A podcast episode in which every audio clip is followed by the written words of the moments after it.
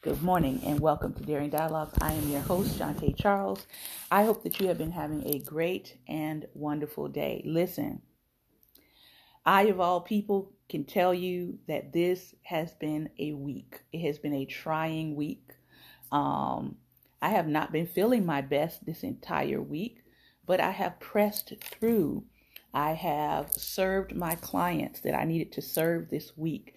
I have gotten some painting done and uh, sealed some of my canvases. And I'm going to be painting again this weekend because Lord knows I'm excited to get back to it. So um, I do fine arts as my profession, it's not a hobby for me. Um, so I will be painting this weekend. I'm actually going to be painting a whole new series. And Lord willing, you know, the whole series may sell to one person or I may sell them by canvases. I would really like them to stay together though, because they're kind of a series. So, um, or who knows, 2023, you might see them in someone's museum. It just depends on how it goes. Um, but yeah, so I understand this week has probably been hard on a lot of us, especially with hearing some of the news in the political realm. Um, but I just say, hang in there, hang in there, hang in there, hang in there. I know the Lord has promised me that November is going to be a beautiful month, and it has been. I will say that it has been overall a very beautiful, inspiring, encouraging, uh, creative month it has. Um, let's see, not this coming Sunday, but the last Sunday of this month, I will be turning four five. So I'm excited about that. I'm thanking God for uh, getting me to this point. I'm thanking God for life, for health, for strength. Um, I'm looking forward to continuing to work towards a project here in my community. So, if you would like to celebrate my birthday, one way that you could do that is by donating. You could donate some from through some of my favorite numbers, um, 27 or 33. You can donate with the birth uh, number that I'm turning, my 45th birthday. Any of those numbers would be wonderful. Uh, but I was sitting up here getting excited about um, what I want to do in my community because I really do feel that there's a need for it, um, a need for a creative space for um, Black and Indigenous and persons of color to feel comfortable going into that space and being creative. Um, I thought about a spot that I used to go to in Virginia when um, my whole world was like falling apart and I didn't know what to do or where to go or where to turn. And this particular shop, although it's not open anymore, it was open the entire time that I needed it to be open. Like it was a oasis in the middle of a desert. And when I say oasis, I mean it was like a cafe, but they he would do um, open mics, and we're still I'm still friends with the owner. Um, he would do open mics, he would do poetry readings, he would have art pieces all over the walls for sale. Uh, he would invite local bands in to come and play. He had like a lending library in there so you could bring a book and take a book. Um, and he would just leave his space open. It was like a cafe, sort of a cafe coffee shop, but he would leave his space open for anybody who just needed a break like you didn't you didn't have to come in there and necessarily buy something, although many people did. Um, you know, but it was a space, it was a reprieve from whatever was happening. And for us, for my husband and I, we were like white supremacy was like on our tail. I'm just not gonna lie about it. Um, and so this space was an oasis in the middle of a desert. It was like one of the places that really made us feel welcome when we came to Virginia. Um, not really knowing anybody, and the people that we knew, family members, literally like left us for dead and abandoned us. Whole other story. Um, but they became, and the people that would come to that shop on a regular basis, we all kind of became like a little bit of a, a community Um, and so there would be all kinds of people there from all walks of life. Nobody was like rude or disrespectful. Um, everybody was just there to get along. People would come there and read, and they would have discussions, and they would meet people and be introduced to people.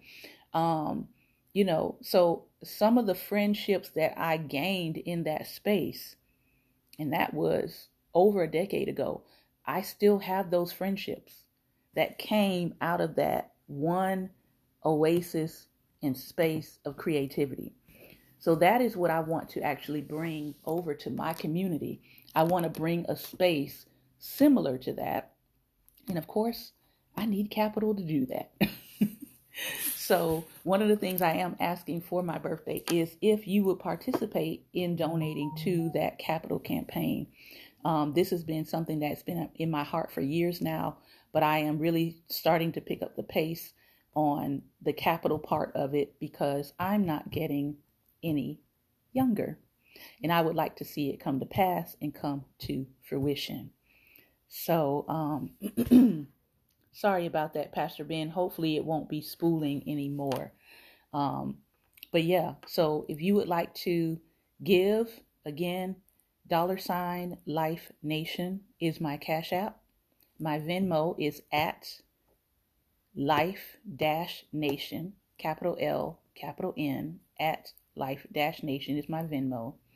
And PayPal is paypal.me forward slash Life Nation. And just put in the comment, you can either put um, Culture Center or you can put HBD for Happy Birthday. So I will know that that is where those funds are supposed to go. All right.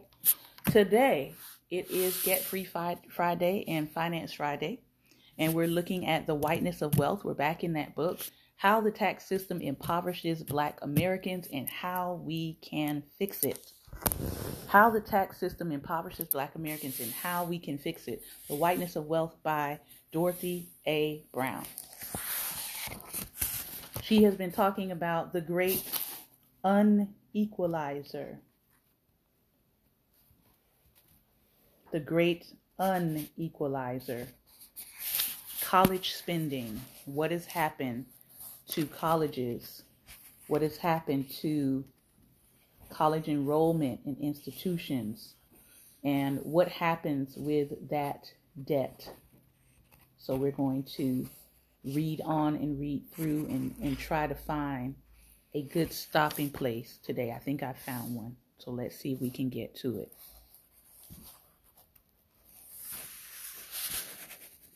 Better outcomes, better resources.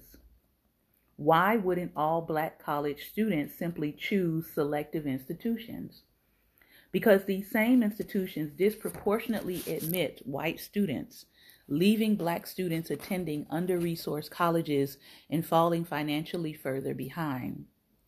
Non white college enrollment at all institutions, public and private, two year and four year has increased over the past 20 years from 30% in 1996 to 47% in 2016.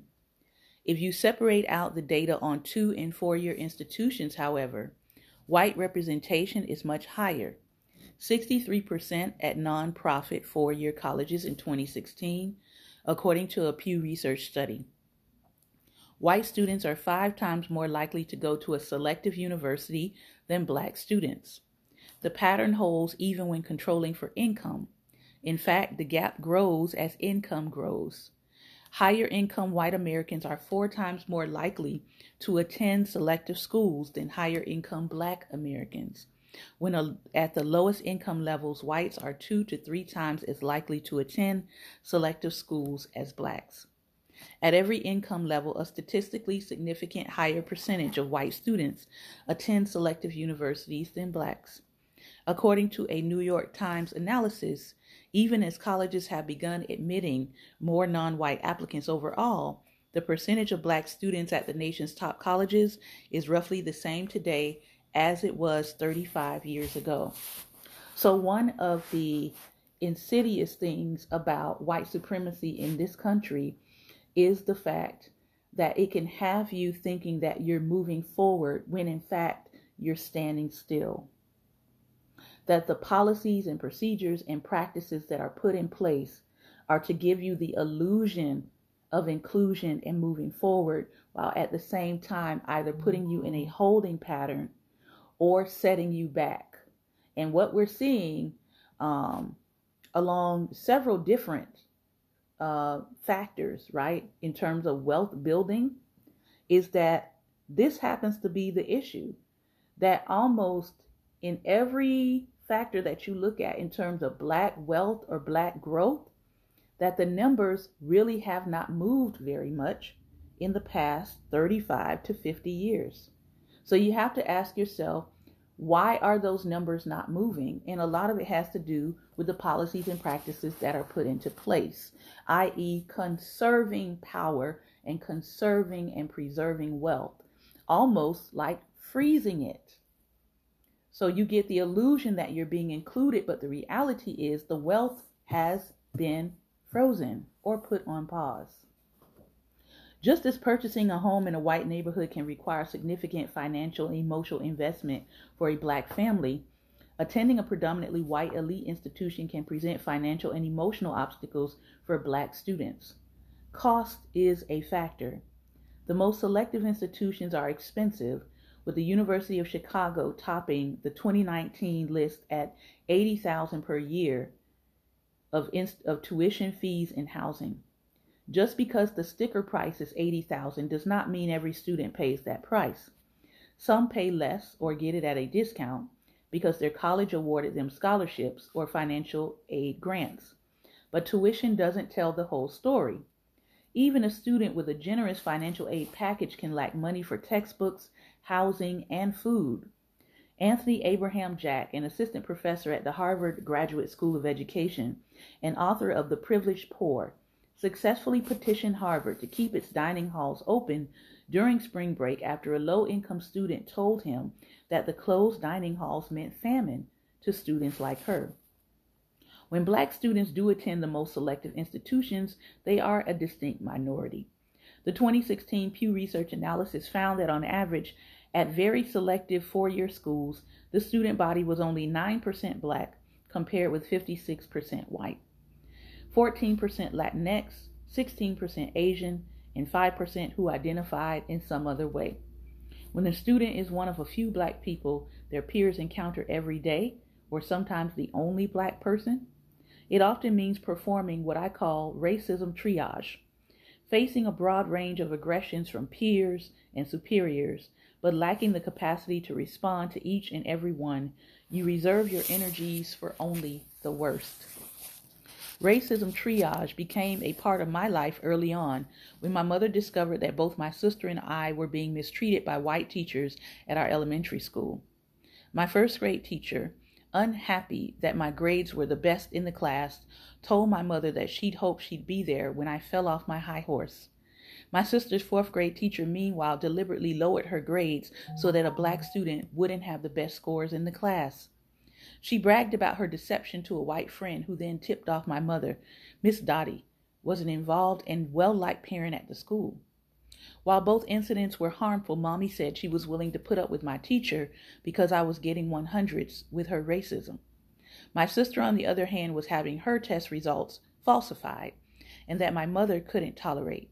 She took action, removing us from the school with the racist teachers and using my grandmother's address to enroll us in another one. Today, my mother's lie about our home address might have resulted in her being charged with a crime. By the time high achieving black students get to college, it's very likely they'll have performed a lot of racism triage, which leads many to seek out institutions where they can stop.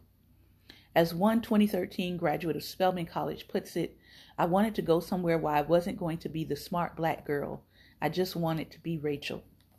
A musician and an international studies major, Rachel attended a performing arts high school where she got excellent grades.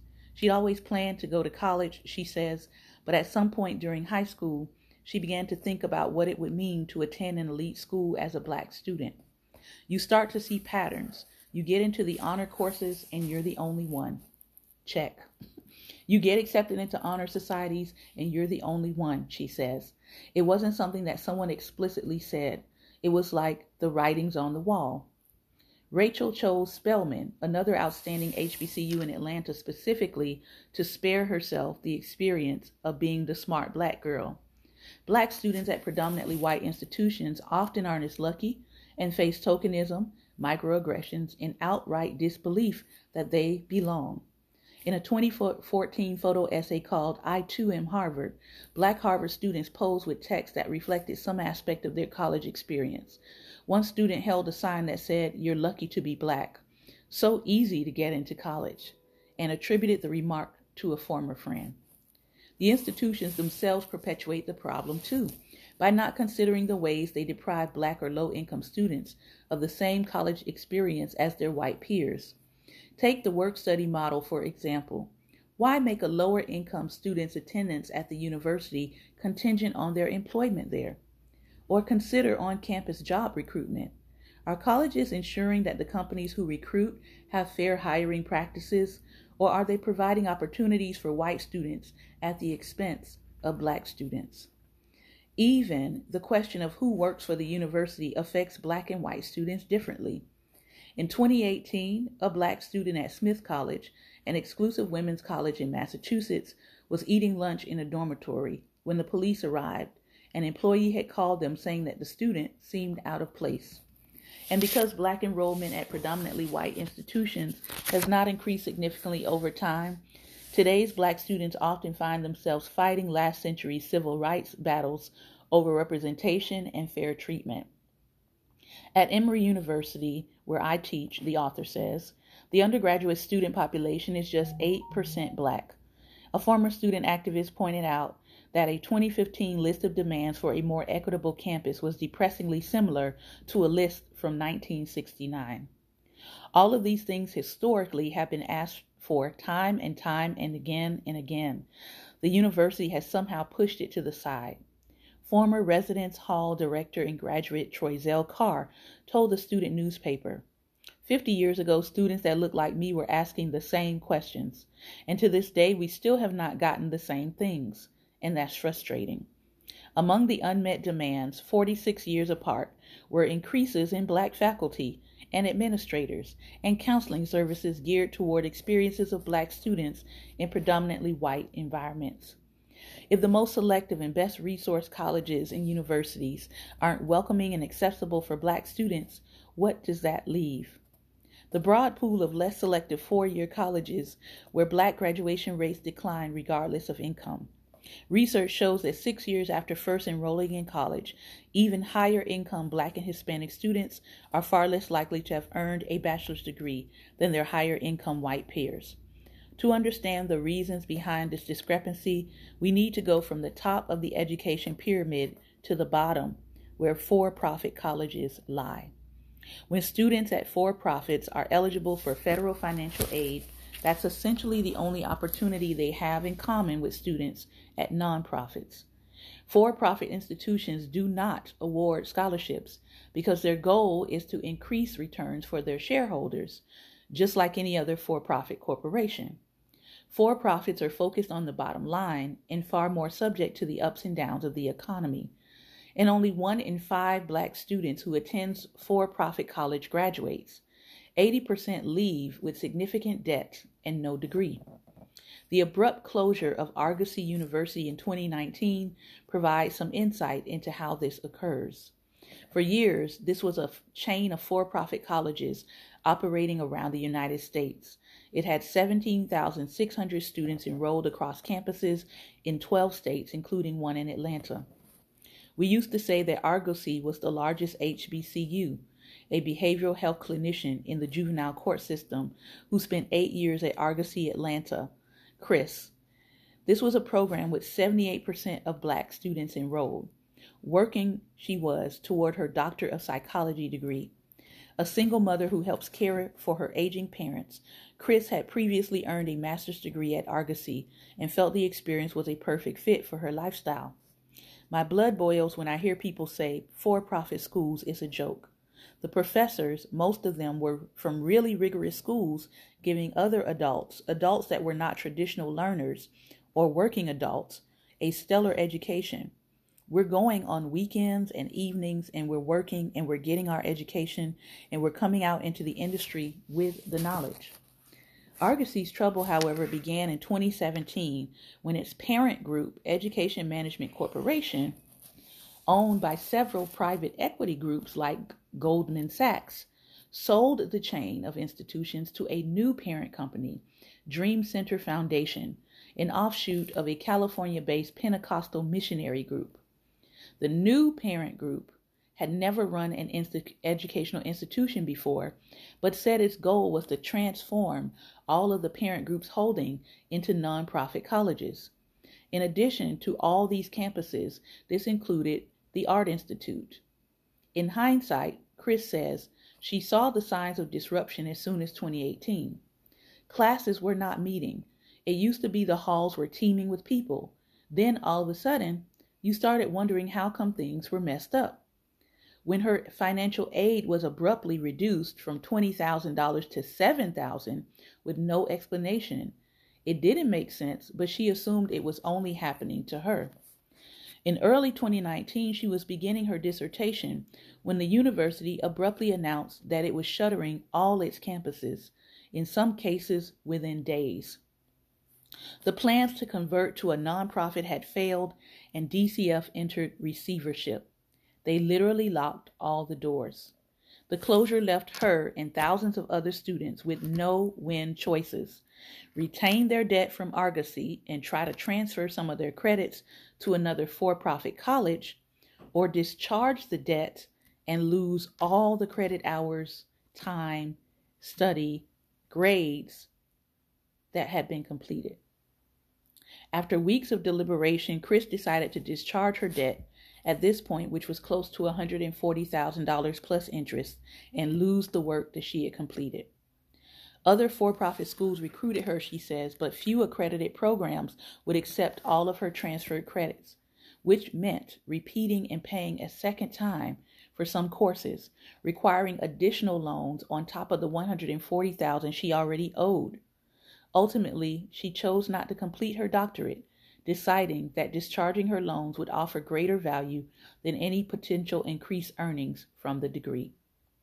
No one can take the knowledge that I have away, she says, but unfortunately, the labor market values the degree alone. Tell me about it.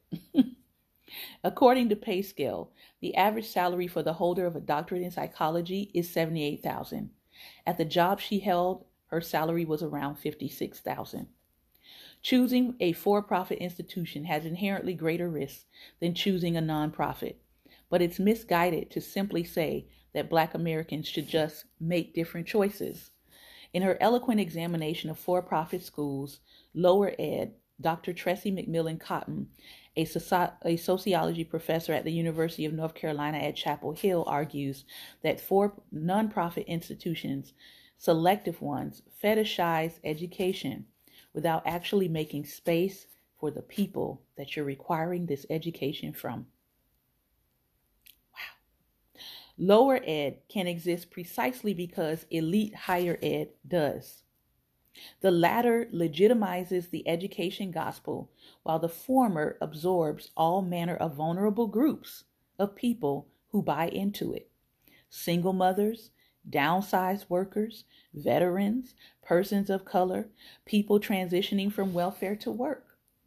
Students at for profit colleges are likely to be increasingly vulnerable in the years ahead, particularly since the 2019 repeal of an Obama era policy requiring for profit colleges to prove that their graduates could find gainful employment and even those who make it through statistically earn less than their peers in similar programs in the public sector.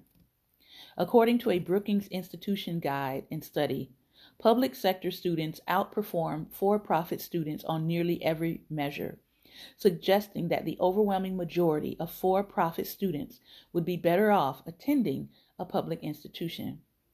But what if attending a public community college is not an option? Our results suggest that many for profit students would be better off attending or not attending colleges at all. Now, if you're an educator, this is some dire stuff, right? So, I just want us to think about that because oftentimes, I know for me as a professional, your pay does not increase very much if you have a bachelor's, right? Or if you have a master's. But where do you go after a PhD?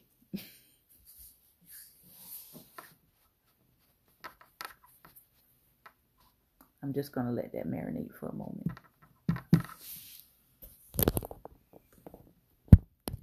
If you're telling all these people to go run and get a PhD and they're spending all this money, and then they're looking at the salary you're offering for a PhD, it may be ten, maybe twenty thousand dollars more than a master's, but they're hundred and forty thousand dollars into debt.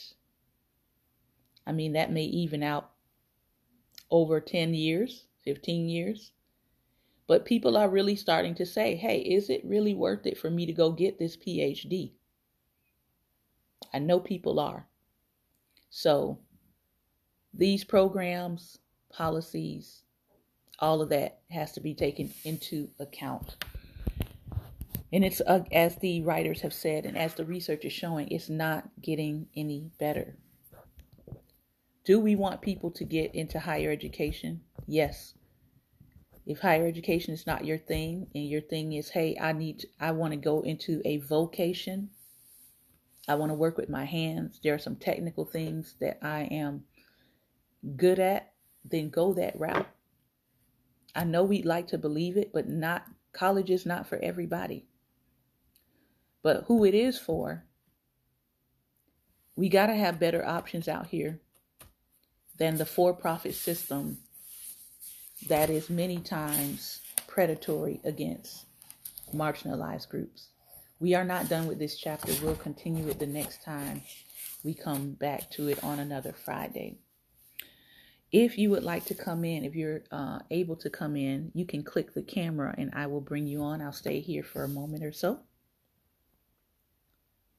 But this is something that is concerning. You don't want the coming generation to look at the prospects for education and look at the prospects for jobs and decide, you know what, I'm just going to axe this all together. If you've been listening on Anchor, Spotify, Google Play, I want to thank you again for your time and attention.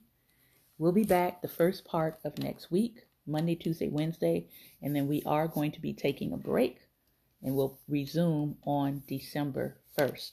So we will be here next week, Monday, Tuesday, Wednesday. We're going to take a break, um, Thanksgiving break, and then we'll be back after my birthday, December 1st. Thank you again for your time and attention, and we'll see you next week. God bless.